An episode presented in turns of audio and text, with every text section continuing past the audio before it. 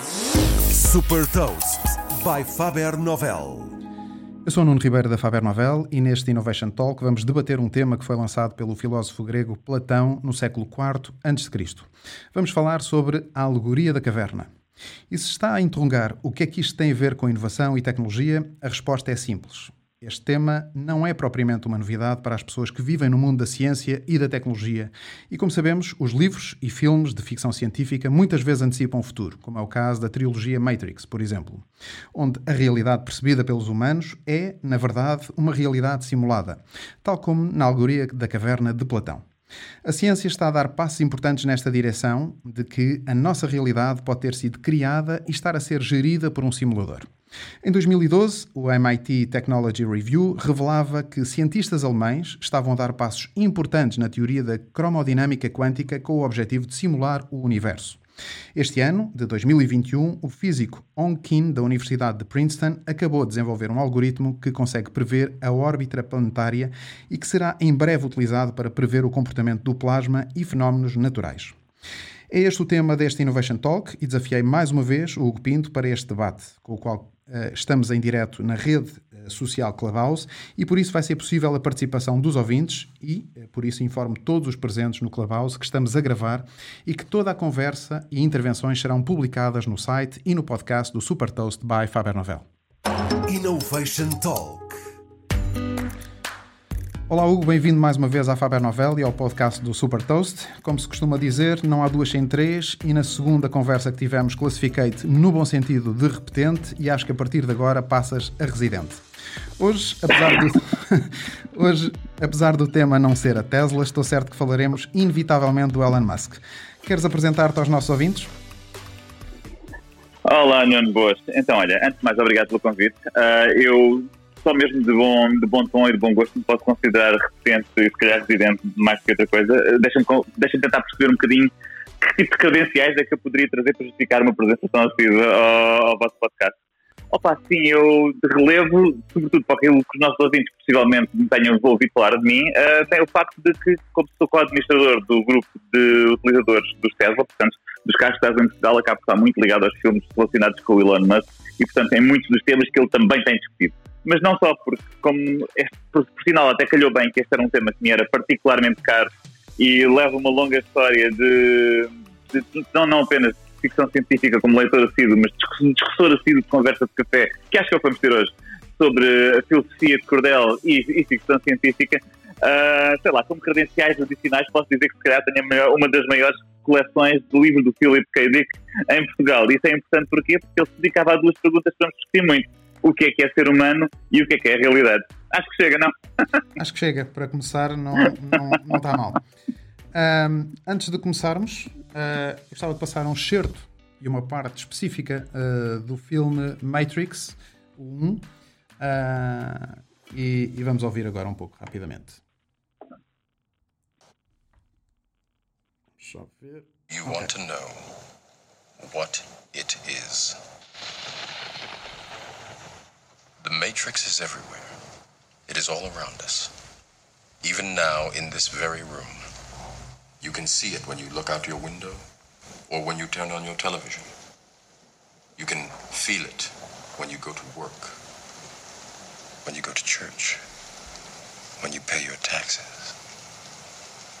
It is the world that has been pulled over your eyes to blind you from the truth.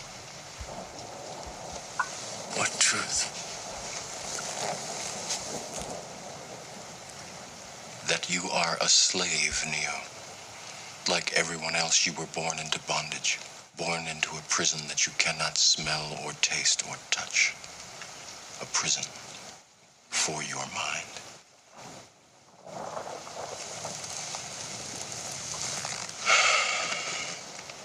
Unfortunately, no one can be told what the Matrix is. You have to see it for yourself.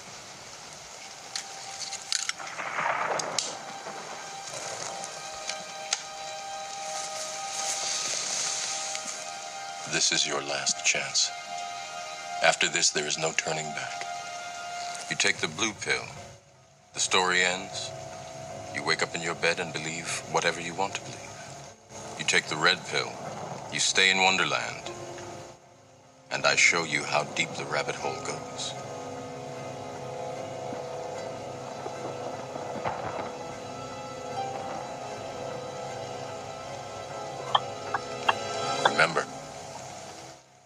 I'm offering is the truth, nothing more. E pronto, termina assim este pequeno certo do Matrix. E Hugo, a pergunta é: uh, queres tomar o comprimido azul ou vermelho? Uh, cá em casa tivemos, temos sempre essa discussão, como aliás quase todas as casas. Claramente faço parte do plano do comprimido vermelho. Uh, portanto, não, sem dúvida alguma que, que faria o mesmo que o Neo fez no filme e tomaria o comprimido vermelho, mais que não fosse pela experiência única de qualquer que fosse que me viesse a dizer a seguir, fosse muito decepcionante ou não. Uh, aviso os nossos ouvintes, portanto, a partir daqui seguimos com o comprimido vermelho e, portanto, vamos tentar descobrir a verdade desta Matrix. Pergunta uh, sobre a teoria de que podemos estar a viver dentro de um simulador e sobre as mais recentes descobertas do físico Onkin, qual é a tua opinião sobre isto? Olha, uh, pronto, só, só, essa pergunta dava-nos para o resto da hora. Certo. Mas eu acho que se calhar começava, se calhar começava com, uma, com uma, um comentário que me parece muito interessante, porque nós estamos cada vez mais como, como, como pessoas que discutem o tema, mas também como uh, sociedade, estamos cada vez mais aptos a sequer fazer a pergunta.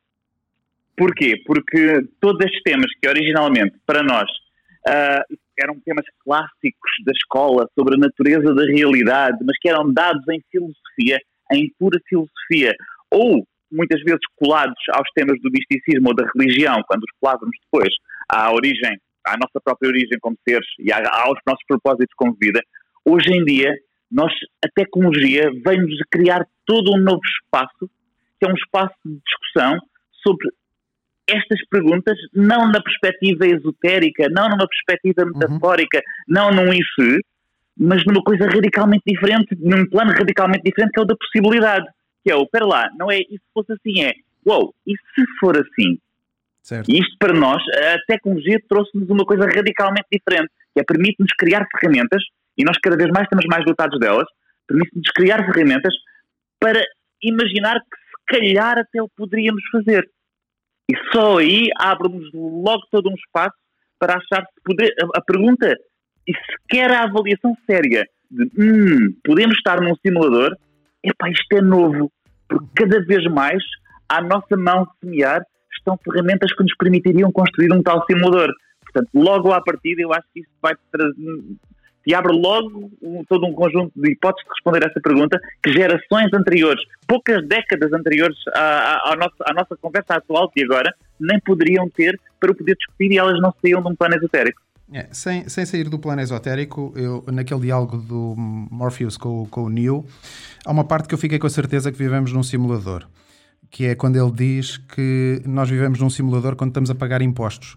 Uh, e, portanto, fiquei com a ideia de que, alguns no Ministério das Finanças, é onde está o simulador uh, e, que, e que controla uh, esta Matrix que nós vivemos e onde somos escravos, onde ele, onde ele refere que somos escravos. Portanto, quase de certeza, a haver investigação sobre este tema, eu acho que os cientistas poderão chegar à, à conclusão de que o Ministério das Finanças é certamente é a origem, do, é uma origem de tudo isto. Exatamente. Bom, avançando neste oráculo, e não querendo fazer de ti o oráculo, um, estavas a falar sobre, sobre, ou seja, esta questão é muito importante, que é a racionalização de uma coisa que nos parecia esotérico, apenas alvo de filmes e de, film, e de livros de ficção científica. Um, estes passos que a inteligência artificial e esta aceleração tecnológica nos vieram trazer transportam-nos de facto para um novo mundo. E há um novo mundo que vai nascer, uh, sobretudo, uh, e, e, como referi na, na revista do MIT, uh, os cientistas alemães já davam passos nesta, nesta área, que é a computação quântica. Ou seja, a computação quântica vai de facto transformar, e, e na tua opinião, vem transformar a, a forma como a tecnologia vai evoluir, não só, mas também esta visão de que podemos viver num simulador, ou seja, e se percebermos que o, espaço uh, e a física uh, têm variáveis importantes, como a lei da gravidade e outras, percebemos que se calhar não é assim tão difícil de construir um algoritmo e um simulador. Uh, e por isso daí vem esta, esta visão. O que é que te parece do ponto de vista da computação quântica? Qual é o salto quântico que podemos dar também nesta visão do simulador? Opa, eu tenho medo de responder usando não, a expressão quântico porque. Não, não, não, não, não, deixa-me fazer a piada. Tenho medo de responder usando a expressão quântico porque o quântico é hoje, hoje em dia o equivalente ao nuclear dos anos 50 nos Estados Unidos. Que é se meteres quântico à frente de qualquer coisa, parece logo tudo muito mais avançado e muito mais fixe e muito mais capaz do que se não tiver quântico atrás. Portanto, nos anos 50 era a mesma coisa com o nuclear, não é? É o nuclear, uh, nuclear car, nuclear submarine, nuclear whatever. Opa, deixa-me. Eh, vou-te responder à história do. Vou-te dar a minha opinião, não vou responder, pelo amor de Deus, porque eu não sou minimamente capacitado para fazer. Vou-te dar a minha, a minha resposta à história do. Como é que a computação quântica impacta nisto, mas deixa-me dar dois passos atrás, uh, porque há basicamente duas correntes sobre isto da simulação. Uma é. Quem nos simula tem recursos ilimitados. Uhum. E como quem nos simula tem recursos ilimitados, pode fazer, seja o que for, quando for, em quantidade for, com a quantidade de dados estimulados necessários que quiser e nunca vai ter problemas computacionais. E, portanto, isso é a simulação completamente feita de fora do universo que nós conhecemos, com regras físicas completamente distintas num mundo que, que nos simularia com regras físicas completamente distintas das nossas, e, portanto, esses seres nunca seriam abrangidos pelas nossas limitações. A segunda corrente é corrente de que, eventualmente, esta, esta simulação, ou uma simulação em que nós potencialmente tivéssemos, seria feita por seres que estão constrangidos de recursos como nós, ou seja, com um universo parecido com o nosso, finito, se calhar, se calhar muito equivalente ao nosso, e, portanto, com capacidade computacional limitada. Computacional não no sentido do nosso computador, mas no sentido do processamento, processamento de informação, de mexer coisas de um lado para o outro, mexer elementos de um lado para o outro.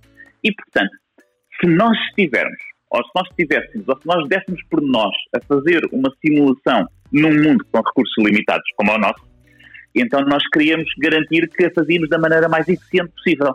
Ou seja, garantindo que não desperdiçávamos ciclos computacionais em coisas que não são úteis.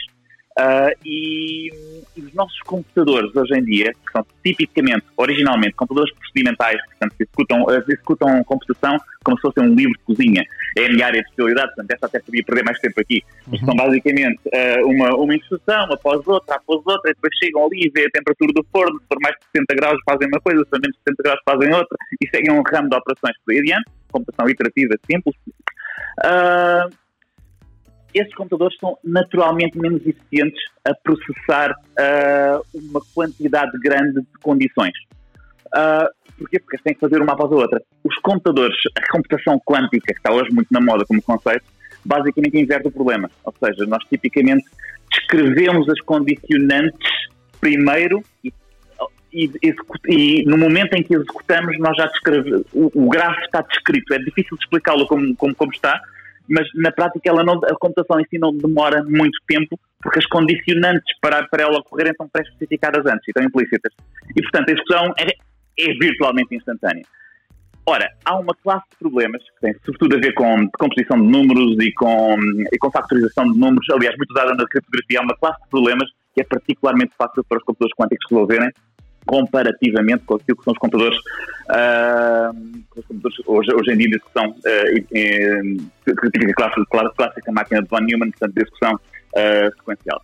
E, e esses computadores em concreto, dependendo da maneira como nós implementássemos a realidade, podiam-nos trazer ganhos de ordens de grandeza muito, muito superiores àquilo que nós hoje em dia podíamos fazer e, portanto, podíamos criar realidades muito mais complicadas. Essa era a primeira parte da tua pergunta, ou seja, é, na verdade, se nós modelássemos bem, se programássemos, entre aspas, bem aquilo que seria uma simulação através desse tipo de forma de explicar os conceitos de um problema de maneira que ele executasse quase instantaneamente, nós fazíamos simulações muito mais complexas, muito mais rápido e, portanto, podíamos fazer uma simulação muito mais capaz do que aquela que nós nos sentimos hoje em dia com a nossa tecnologia capaz. No entanto, também te ponho a pergunta ao contrário será que há na nossa realidade indicações de que se calhar uma potencial simulação estaria a usar essas técnicas de optimização para não ter que calcular a nossa realidade toda? Mais ou menos. Há quem argumente que ela existe. Certo. Uh, uh, A questão é se nós, eh, se, se, se esse simulador ou se esse espaço uh, tem recursos ilimitados, leva-nos à pergunta de que nós nunca mais o vamos apanhar, certo? Se tiver recursos Sim, limitados, um... se calhar um dia destes apanhamos-lo. Sim, essa, essa, é a diferença, não é? Quem, quem simula com recursos ilimitados leva-nos para a pura religião, leva-nos para o Deus escondido, leva-nos para o Deus escondido da Bíblia, para o profeta Isaías, para os Salmos, em que perguntam que Deus não quer, não quer ser, não quer ser visível e não quer ser mostrado. Uh, mas existe e manipula a realidade de maneira benéfica ou não para, para a humanidade, mas manipula a realidade de forma perfeitamente omnipotente. Portanto, esse é intocável. Um simulador que é um Deus escondido é perfeitamente intocável, a menos que cometa um erro flagrante, mas mesmo assim, como é omnipotente, pode fazer um rewind, pode atrás, corrige e nós não vemos. certo? Olha, eu, ah, eu, trouxe aqui um, uma smart speaker, smart speaker da, da Google e vou, vamos lhe fazer a pergunta se vivemos numa pode realidade. Vamos tentar. Ok, Google. Is reality managed by a simulator? Simulated reality is the hypothesis that reality could be simulated, for example by quantum computer simulation, to a degree indistinguishable from true reality. Eu não sei se vocês conseguiram ouvir bem. Ok. Não parece que ela se tenha comprometido. Não? não, não, não. O Google ainda não nos quis dizer uh, nada sobre isto. Bom, para apimentar esta conversa, uh, vamos trazer aqui o nosso amigo Elon Musk, que teve em 2016 na Code Conference uh, uma, uma intervenção muito interessante.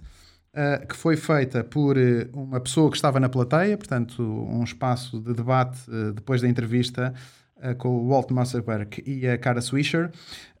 E há uma pessoa da plateia que faz esta pergunta que vocês vão ouvir e há um pequeno debate com o Elon Musk que é divertido. There's a sort of a philosophic concept that a sufficiently advanced civilization will be able to create uh, so, a simulation. Yeah, maybe you've answered this before a simulation. I've had so many simulation discussions. It's crazy. Okay. Um, so because in fact, it, it, got to the point where basically every conversation was was the AI AI slash simulation conversation. Um, and my brother and I finally agreed that um, we would ban such conversations if we were ever in a hot tub. Okay. That was like, because that really kills the magic. Um, so, so, so the idea is right. Any sufficiently advanced civilization would create, could create a simulation that's like our existence and so the theory follows that may, maybe we're in the simulation. Have you thought about this? And a lot. Are we? are we? Even in I, hot I tubs. know. So much so it had to be banned from a hot tub. okay. It's not the sexiest conversation. Are we in? Are we in? Um, the, the, the, I mean, I think here's, in my mind, like the, the, the strongest argument for for us being in a simulation, probably being in a simulation, I think is the following. Um, that, that 40, 40, 40 years ago, we had Pong, like two rectangles and a dot. That right. was what games were. Um, now, 40 years later, we have photorealistic 3D simulations with millions of people playing simultaneously, and it's getting better every year. And soon we'll have you know, virtual reality, augmented reality.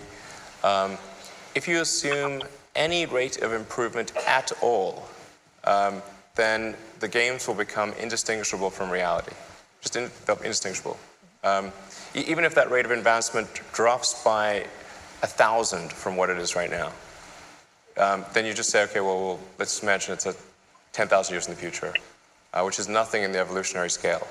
Um, so um, so, so given that we're clearly on a trajectory to have games that are indistinguishable from reality, and those games could be played on any set-top box or on a PC or whatever, and there would probably be, you know, billions of such, uh, you know, computers or set-top boxes,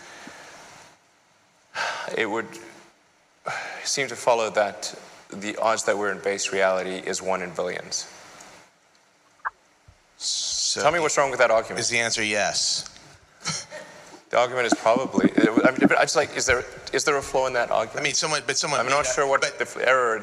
No, no. The argument makes sense. So the assumption then is that somebody beat us to it, and this is a game.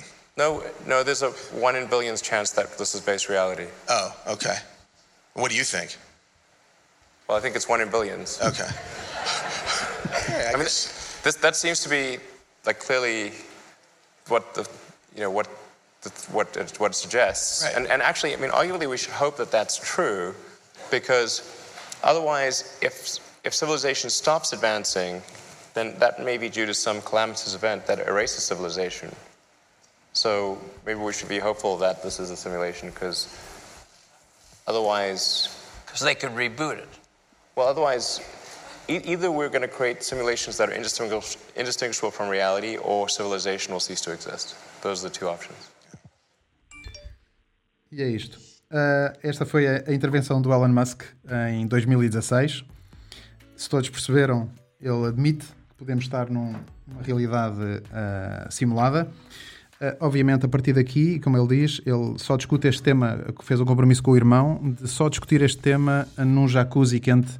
Ah, e, portanto, a partir de agora, imaginem-se que estamos num jacuzzi quente, todos a discutir este tema. Hugo, comentários sobre esta intervenção do Elon Musk em 2016, que deixou na altura todo o mundo e os jornalistas e as pessoas que acompanham o Musk ah, surpresas.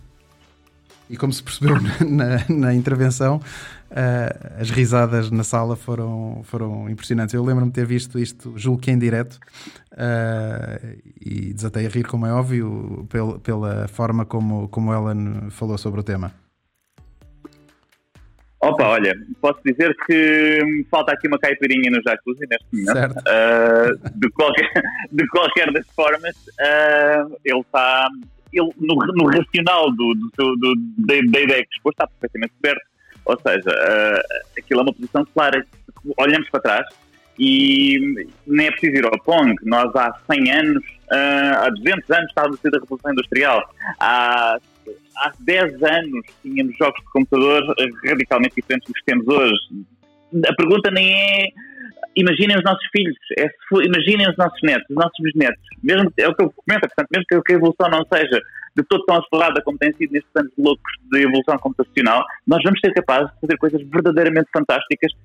Nota que o comentário dele até foi só visualmente, disse fotorrealistas, mas não é tanto fotorrealista que aqui se aplica. É, nós conseguimos criar modelos muito complexos de como é que criaturas análogas como nós funcionam. Por exemplo, há modelos inteiros de organismos de ratos em laboratório, ah, não são ao nível da célula, são ao nível de subsistemas, portanto são um bocadinho mais complexos, do- são um bocadinho mais simples, bastante mais simples do que ao nível celular, mas até por enquanto. Portanto, nós conseguimos criar modelos análogos de criaturas vivas de forma muito, muito, muito eficaz hoje em dia. Portanto, é expectável que este tipo de progressão vá continuar, mesmo que desacelere.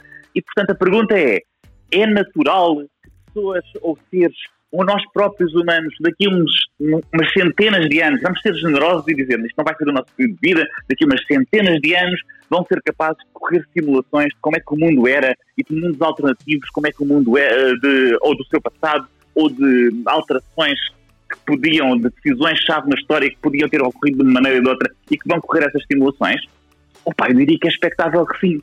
Também acho que sim. E portanto diria, e portanto diria, é, é mais que provável que nós não estejamos, que nós, não sejamos os primeiros a ter que ter esta pergunta e a ter que responder. Porque se somos, já viste o contrário, isto é quase como aquela equação de Drake, deixa-me depois voltar à equação de Drake a seguir, mas já viste a responsabilidade se nós somos a, a- realidade base vai cair sobre nós a escolha de se nós conseguimos evoluir isto para bom porto ou não.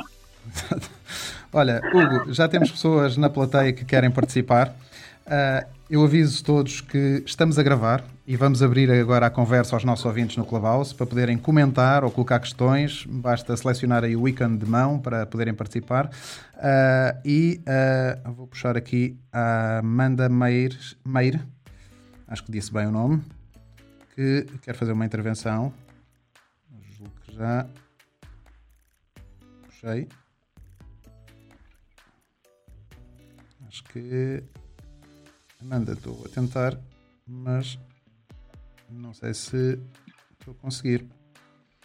Ou Então foi só um lapso. Mas se alguém quiser participar, já sabe, é seguir a aplicação, colocar a mãozinha no ar e seguimos em frente. Olha, uma outra intervenção que eu não tenho aqui preparada, mas certamente tu te lembras. O Elon Musk, eh, sobre a parte da realidade eh, da inteligência artificial, uh, e que cruza também com isto. Uh, há muitas pessoas uh, preocupadas com a inteligência artificial. o Elon Musk criou uma empresa chamada Neuralink e o objetivo da Neuralink, uhum. como sabes, é tornar os humanos competitivos com a inteligência artificial. e, portanto, ligando o cérebro ao computador, já o fez com um porco muito recentemente e o objetivo é uh, fazê-lo também com humanos uh, e, e, com pessoas com, para já com algumas dificuldades tetraplégicas, por exemplo, uh, para poderem mover, por exemplo, o exoesqueleto através da ajuda de chips.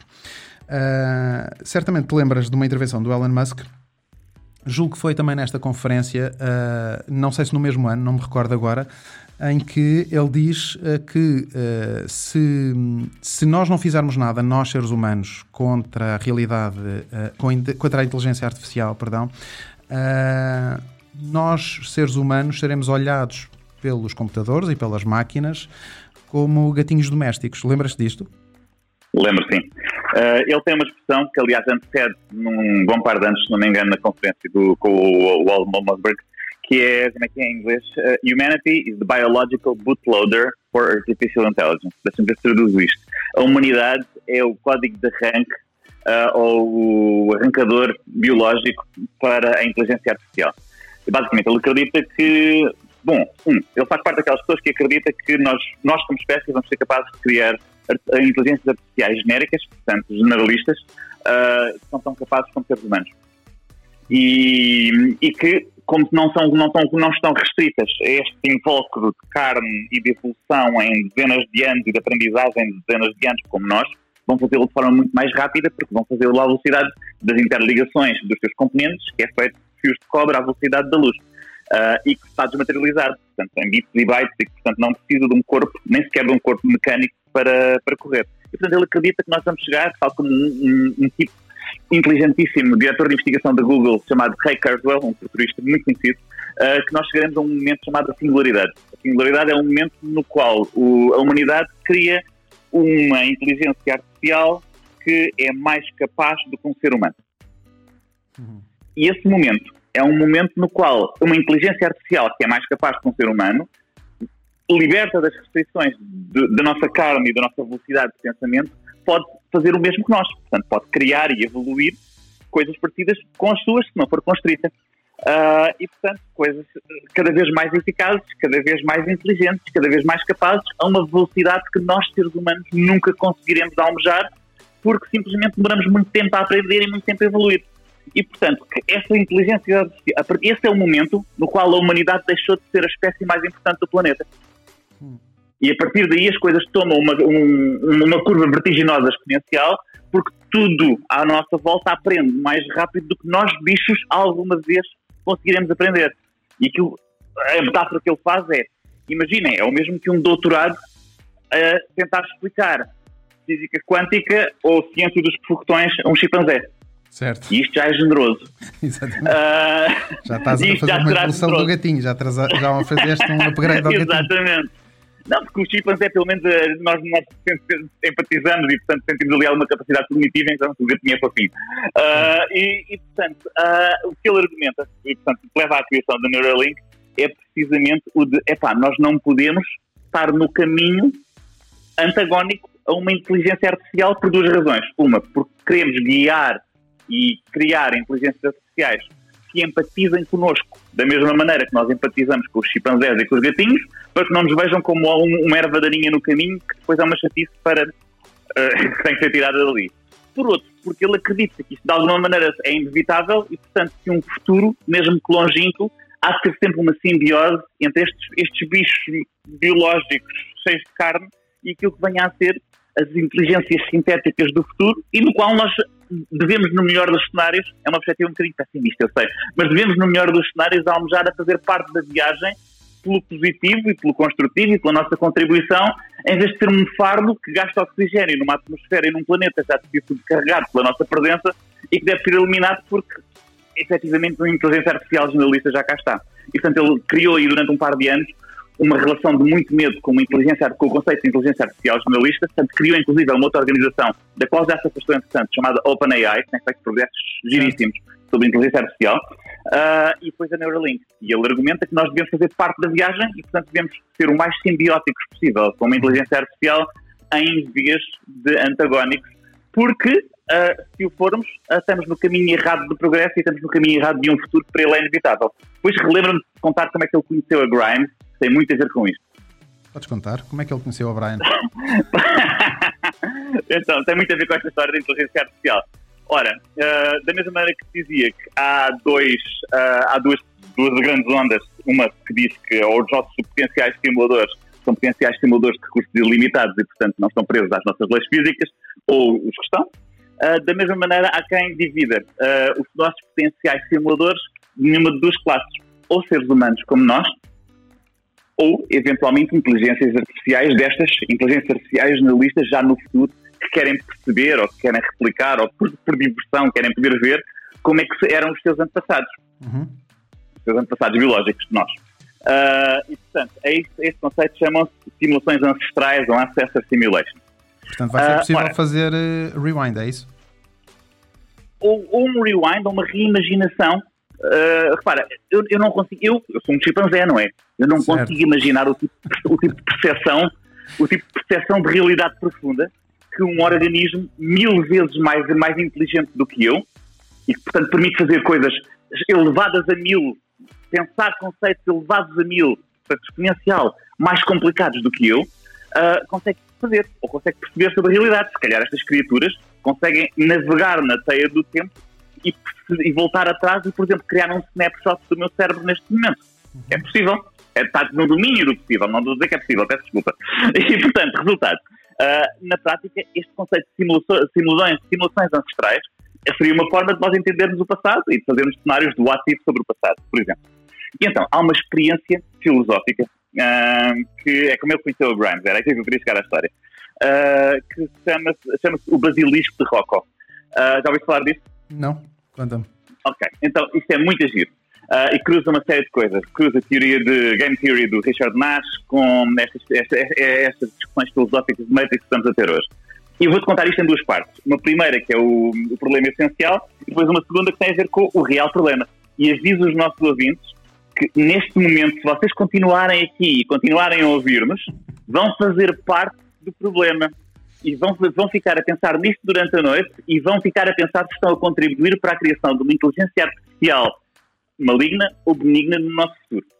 E então funciona mais ou menos assim. Vamos para a parte 1.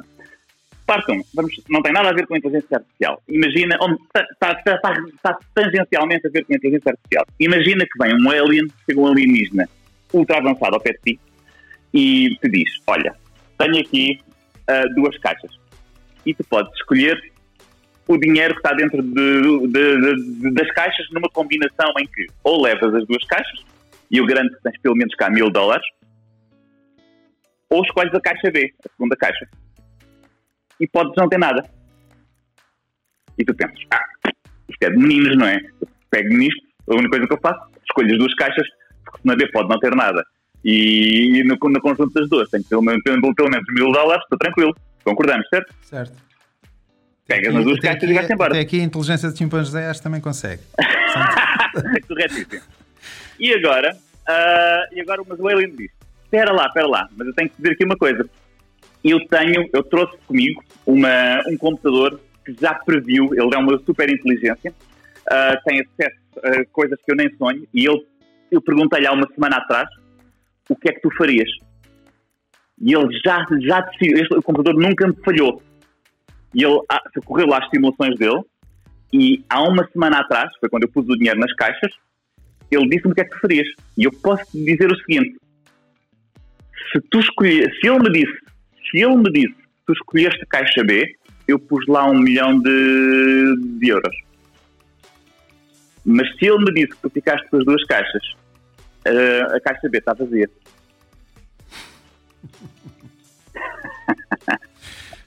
e agora tu perguntas-te o que é que eu posso fazer.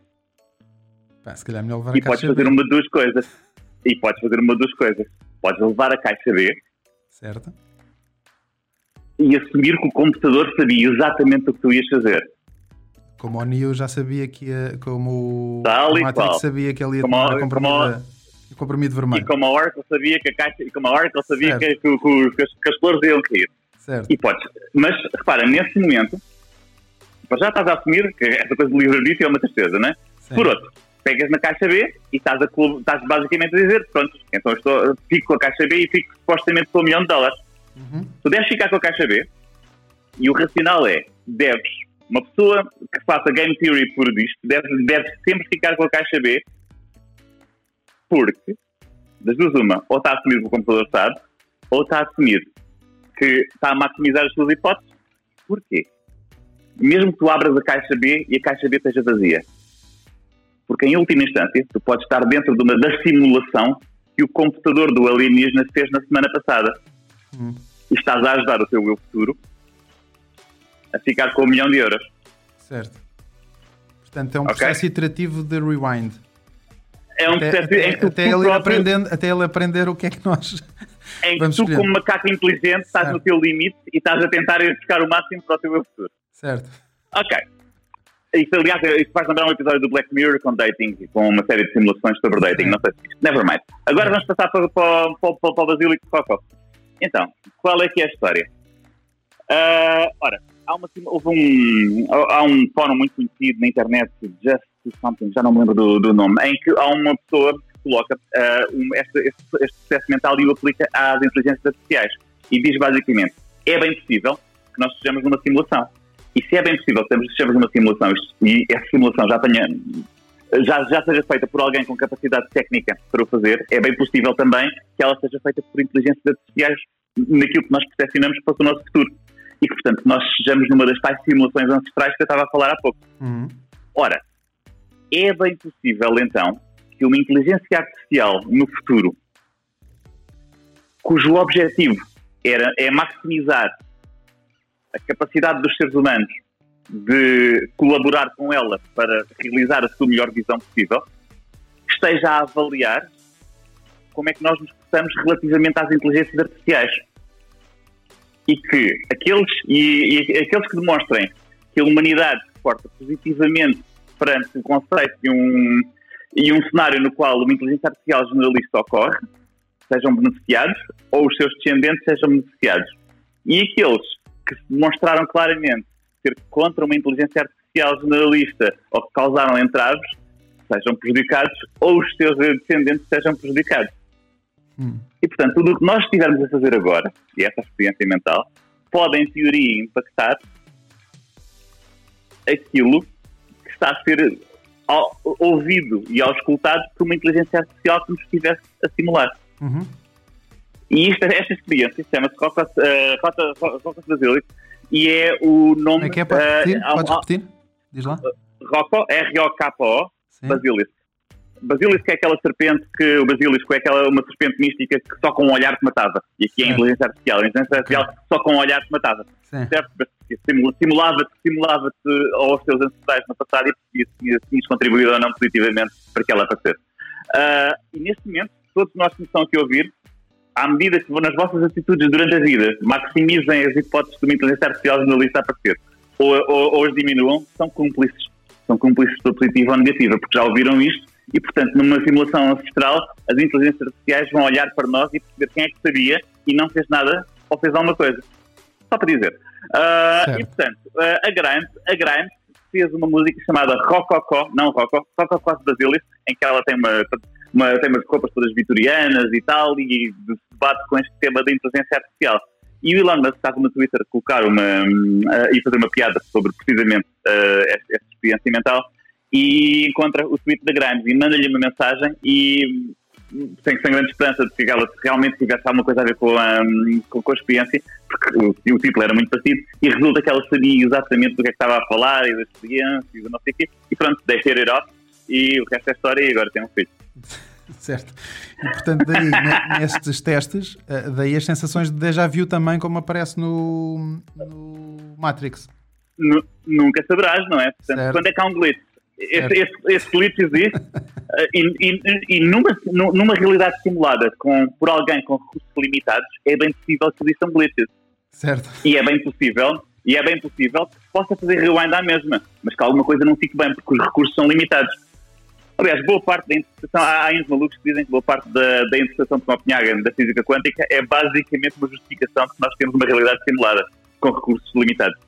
Com recursos limitados ou ilimitados? Limite, limitados por causa do princípio de certeza de Heisenberg, por causa das medições. Porque Certo. tu ou tens spin uh, ou tens posição, uh, e portanto, uh, na prática, tu não, na prática isso implica a tal história de quando as, as, só, sabes, só sabes quando há uma medição.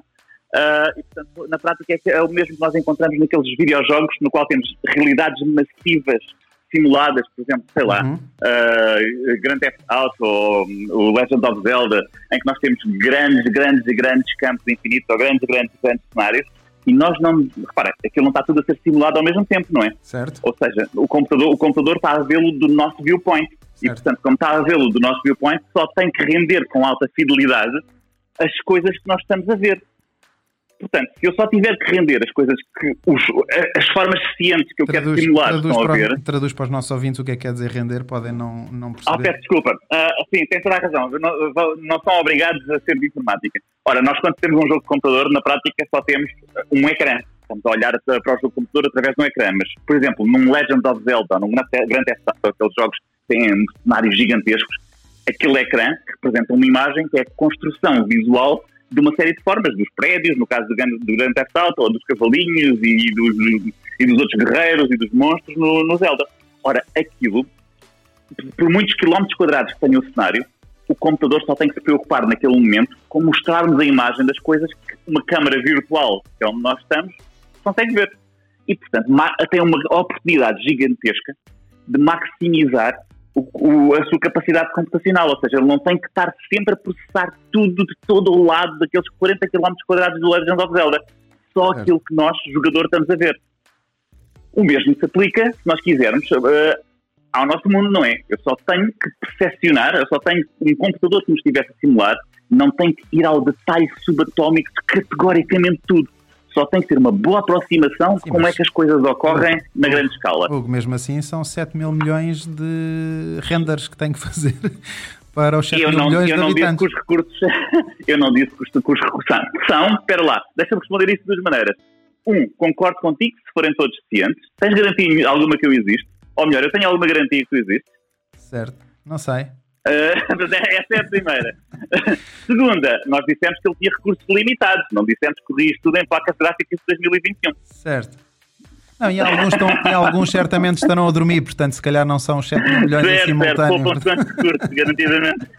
Se bem que podem estar a sonhar e, é quê? Há portanto, os sonhos, os sonhos sim, mas os sonhos também podem estar a ser simulados, portanto, também podem estar no simulador. Mas é com um nível de detalhe baixíssimo. Mais baixo, é, dos mas- sonhos? Muito raramente, pelo amor Não, de tem Deus. pouca cor, tem muito pouca cor. Aquilo, aquilo é low poly.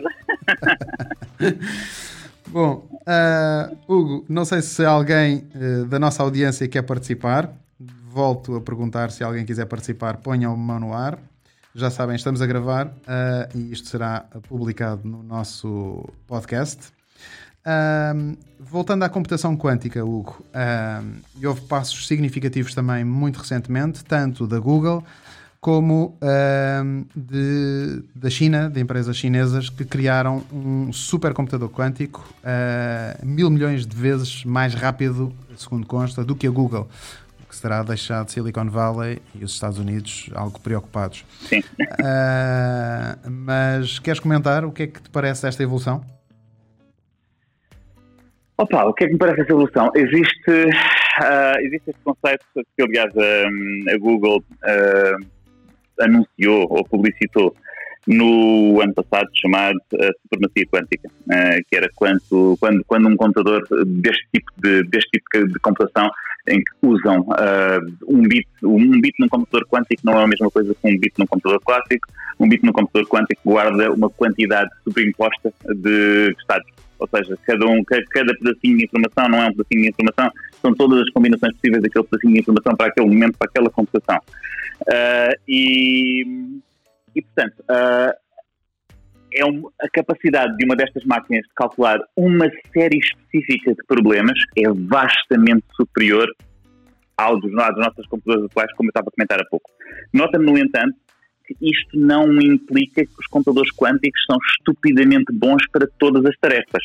Há um conjunto de classes de, de problemas transversão de grafos, portanto, uma série de. Uh, encontrar uma, uma, uma, solução numa árvore de soluções, criptografia, uh, basicamente a composição de números primos, e portanto, em, de novo, vai, vai reduzir daquilo tudo, vai se reduzir a, um, encontrar uma série de soluções numa solução de árvores. Uh, analítica e optimização, de novo, caminhos, portanto, tudo o que nós consigamos colocar como este tipo de problemas vai ter uma vai ter uma, uma, uma, vantagem gigantesca em ser feita numa plataforma de computadores quânticos quanto comparativamente com um computador que, processa as instruções de forma sequencial como uma máquina de Von Braun. Opa, se tu quiseres colocar, uh, levar a coisa mais para a metafísica, para uh, as formas como uh, o livre-arbítrio é, seria colocado numa simulação e co, como as todas as nossas árvores de decisão, de todas as nossas interações de uma maneira ou de outra, elas também são problemas, só podem ser, podem ser justificadas para quem esteja a programar como problemas de trans, trans, transverse, de passagem num, gra, num grande grafo de escolhas. E, portanto, obviamente que este tipo de plataforma teria escolhas muito grandes e teria vantagens muito grandes se fosse utilizado comparativamente com aquilo que nós conhecemos hoje em dia como computadores. Sim, Eu acho que o nosso problema imediato com os computadores quânticos não é tão esse. É mais, tem mais a ver com a criptografia e com a nossa segurança no mundo, no mundo do dia a dia. Mas são as 500 mas sobre aquilo que o físico On King Kin, uh, uh, descobriu com este algoritmo, uh, que para já aplicou à órbita planetária que quer aplicar, mas quer aplicar a outras coisas, como o plasma, fenómenos naturais, ou seja, prever como é que vai ser o nosso clima, como, ou seja, de uma forma muito programada, ou seja, como é que daqui a um ano, como é que será a temperatura exata por exemplo, ou os fenómenos naturais que nós estamos a viver, uh, a computação quântica vai dar um, um salto quântico. Uh, aqui. Uh, sim, passa o. Exatamente, passa aqui o pleonasmo. mas de facto pode ser uma transformação grande. Ou seja, e aplicando todos os princípios da física, na verdade, a ideia é o mundo pode ser programado e pode ter sido programado. O mundo pode ter sido programado, pode ser programado, e havia ainda, juntamente com esta com, esta investigação que tu colocaste no link uh, quando anunciaste o, o podcast, mais indicações nesse sentido, ou seja, havia inclusive Uh, há inclusive quem defenda que nos limites dos comprimentos de onda, em certas formas de observação dos astros, tu encontras situações de limite no quais formas que seriam em princípio contínuas e que, portanto, uh, não teriam interrupção, afinal têm quantas, usando a expressão quântico, quântico, não é? Ou seja, que tu usaste também na moda, seriam quantos, ou seja, teriam frações discretas, escalas discretas de valores em que a seguir um pedacinho há, uma, há um salto imediato para outro, em vez de uma continuidade da leitura. Uh, sim, esse tipo de soluções e esse tipo de realidade, como aquela que aparenta ser aquela em que nós vivemos, poderia mais facilmente ser estimulada e ainda mais facilmente ser estimulada num computador quântico. Uhum. Nota, no entanto, que nós estamos a ver isto da perspectiva do chimpanzé ou da formiga. Ou seja, mesmo a nossa capacidade hoje em dia de o poder fazer num computador quântico é à luz daquilo que nós hoje em dia consideramos as capacidades de um computador quântico. E, portanto, eu desconfio que o humano olhar para os chimpanzés risse bastante e pensar, meus amigos, vocês ainda não viram de missa Portanto, eu acho sim. que sim, é um bom indicador. Certo. Bom, eu faço a pergunta novamente. Eu não sei se a nossa plateia está deliciada a ouvir, a aproveitar o banho de jacuzzi que eu sugeri há pouco, que o Elon Musk diz que. Ou particularmente podemos... entediada. Oh, oh, não sabemos. não. Eles estão cá, nós conseguimos vê-los. Uh, pergunto se alguém quer fazer alguma questão. Já parece que não, há pouco houve aí um falso alarme. Uh, e pronto, Hugo, eu acho que temos 48 minutos de conversa. Eu acho que é o suficiente uh, para discutirmos a alegoria da caverna e, uh, e o simulador. Uh, acho que foi um, tempo de espaço de, de, debate e de filosofia aplicada com tecnologia, e era esse o nosso objetivo: uh, lançar pistas e debater o futuro e a forma como a tecnologia uh, e a socialização estão a evoluir. e os desafios que vamos ter pela frente. Tens mais alguma questão, alguma coisa que queiras colocar? Olha, deixa-me pegar com duas, duas notas. Força. Pode ser? Força, claro. Uma é mais simples, uh, que tem a ver com o facto de que uh, se fizéssemos numa realidade simulada, uhum. isto era, curiosamente, uma solução fácil para um problema muito conhecido, que é a equação de Drake. Já ouvi falar da equação de Drake, certeza? Epá, também não. A equação de Drake... em investigação. Oh, fui à, fui à teoria não, de é jogos. Fui à teoria de jogos, mas... Não, não, a equação de Drake é muito conhecida. É aquela equação que diz que, que se pergunta, no fundo, é pá, se o universo devia estar cheio de vida, onde é que ela está? E, portanto, coloca isto de forma matemática que é basicamente, é pá, imagina, nós temos 100 bilhões de estrelas, uh, em que cada uma dessas estrelas tem, em média, dois planetas, Uh, ah, e, portanto, já ouvi falar. que apenas 0,1% desses planetas poderiam ter algum tipo de condições de vida Certo. e em 0,1% desse, desse, desse, e desses em 0,1% de, de, por cento deles uh, poderia ter surgido vida básica e desses em 0,1% poderia ter surgido vida inteligente e desses em... Epá, e mesmo assim, se fizesse as contas com números fracionários grandes, chegarias a um número bem, meio- bem, bem, grande de planetas nos quais deveria haver vida. Uhum. E nós não a vemos. E, portanto, tu podes argumentar onde é que ela está. E há quem argumente dizendo, epá, não, pera, até pode existir, mas tudo isto é tão longe e a imensidão do espaço é tão grande, nós não temos qualquer tipo de hipótese, de mesmo que isso ocorra, ter contacto com essa vida supostamente abundante num universo ainda muito mais vasto, porque, epá, está tudo muito longe. Ah, é verdade, mas mesmo assim nós temos meios de escuta de muito, muito espaço à nossa volta e nunca encontramos, exceção feita há um ou dois sinais que nos deram dúvida, nunca encontramos um sinal de que existisse vida lá fora. O que é uma pena e é muito decepcionante na minha opinião pessoal. Mas repara, se nós estivermos numa simulação, isto não é disparatado todo, porque, Certo. sei lá, se calhar o simulador não se deu ao trabalho. Portanto, era uma solução relativamente fácil para a equação de Drake, Certo. certo? Certo? E a segunda coisa, que é uma pergunta óbvia, Sim. que é, espera lá, até se estivermos numa simulação, o que é que a gente faz? Quer dizer que eles podem desligar isto a qualquer momento, não é? Exatamente. É uma chatice, porque uma, porque uma pessoa gosta de estar vivo e essas coisas, isto do jacuzzi está a correr bem, já me trouxeram a caipirinha, portanto, espera lá, então o que, é que, o que é que- o que é que nós fazemos para continuar cá? E, e o próprio Elon Musk, pegando aí num exemplo, ele, acho que nessa mesma conferência, ou alguém fez uma pergunta, ele, ele comentou: opa, eu acho que se estivermos numa simulação, o melhor que nós devemos fazer é, sei lá, torná-la interessante. Ah, não sei, eu sou de computador, eu sou de computador, sou de software, e, e há uma coisa muito conhecida chamada o Conway's Game of Life, o jogo da vida, ah, que basicamente é, é, um, é, um- é uma coisinha simples, simples, simples de programar em que nós escrevemos regras e dizemos, este quadradinho começamos com um ecrã com série salpicada com uma série de quadradinhos e dizemos, olha, começamos aqui com estes e eles têm uma regra.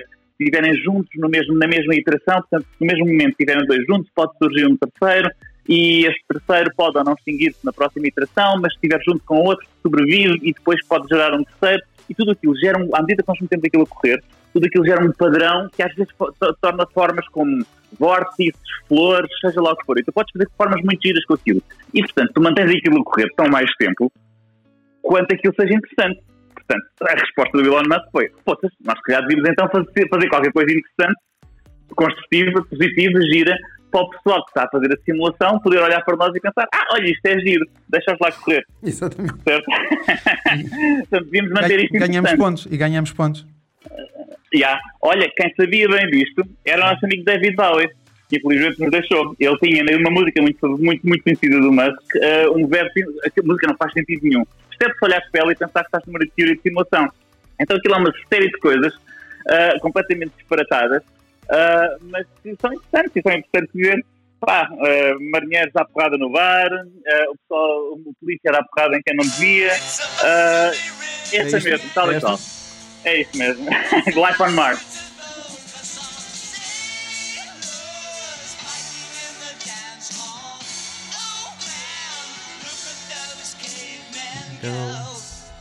Cá os temos, os Homens das Cavernas, não é? Exatamente. É sempre bem-vindo o Bowie. E este fez Yeah, coisas it's bastante freakiest, interessantes. it's, it's the freakiest show. It's the freakiest show, mas o pessoal continua a ver. Portanto, se calhar, I mean, devíamos continuar a fazer isto uma simulação interessante, porque no pior das hipóteses, olha, ao menos mantemos a coisa a funcionar para quem nos está a ver, na melhor das hipóteses, fazemos alguma coisa construtiva com o nosso mundo. É verdade. E o Bowie fez coisas bastante interessantes. Foi um grande músico e um grande pioneiro também nas tecnologias, certamente te lembras. Uh, quando ele criou a BowieNet. Uh, Uhum. Mas pronto, eu acho que isso fica para outro simulador que havemos de criar um dia destes. acho que está na hora de desligarmos este eh, nosso simulador desta hora. Esperamos que todos tenham refletido, pelo menos, sobre este cruzamento entre filosofia, tecnologia, novos racionais. Uh, Hugo, muito mais uma vez, muito obrigado pela tua disponibilidade. A todos os que participaram e que ouviram em direto, uh, o nosso obrigado também. Vão poder ouvir, já sabem, no, um, ehm, no nosso podcast do Super Toast by Faber Novel. E já sabem, para saber mais sobre inovação e nova economia, acompanhem o nosso site, supertoast.pt, subscrevam a newsletter, o canal de Telegram, onde temos conteúdos diferentes também. E, claro, sigam-nos no Clubhouse para poderem acompanhar os nossos debates.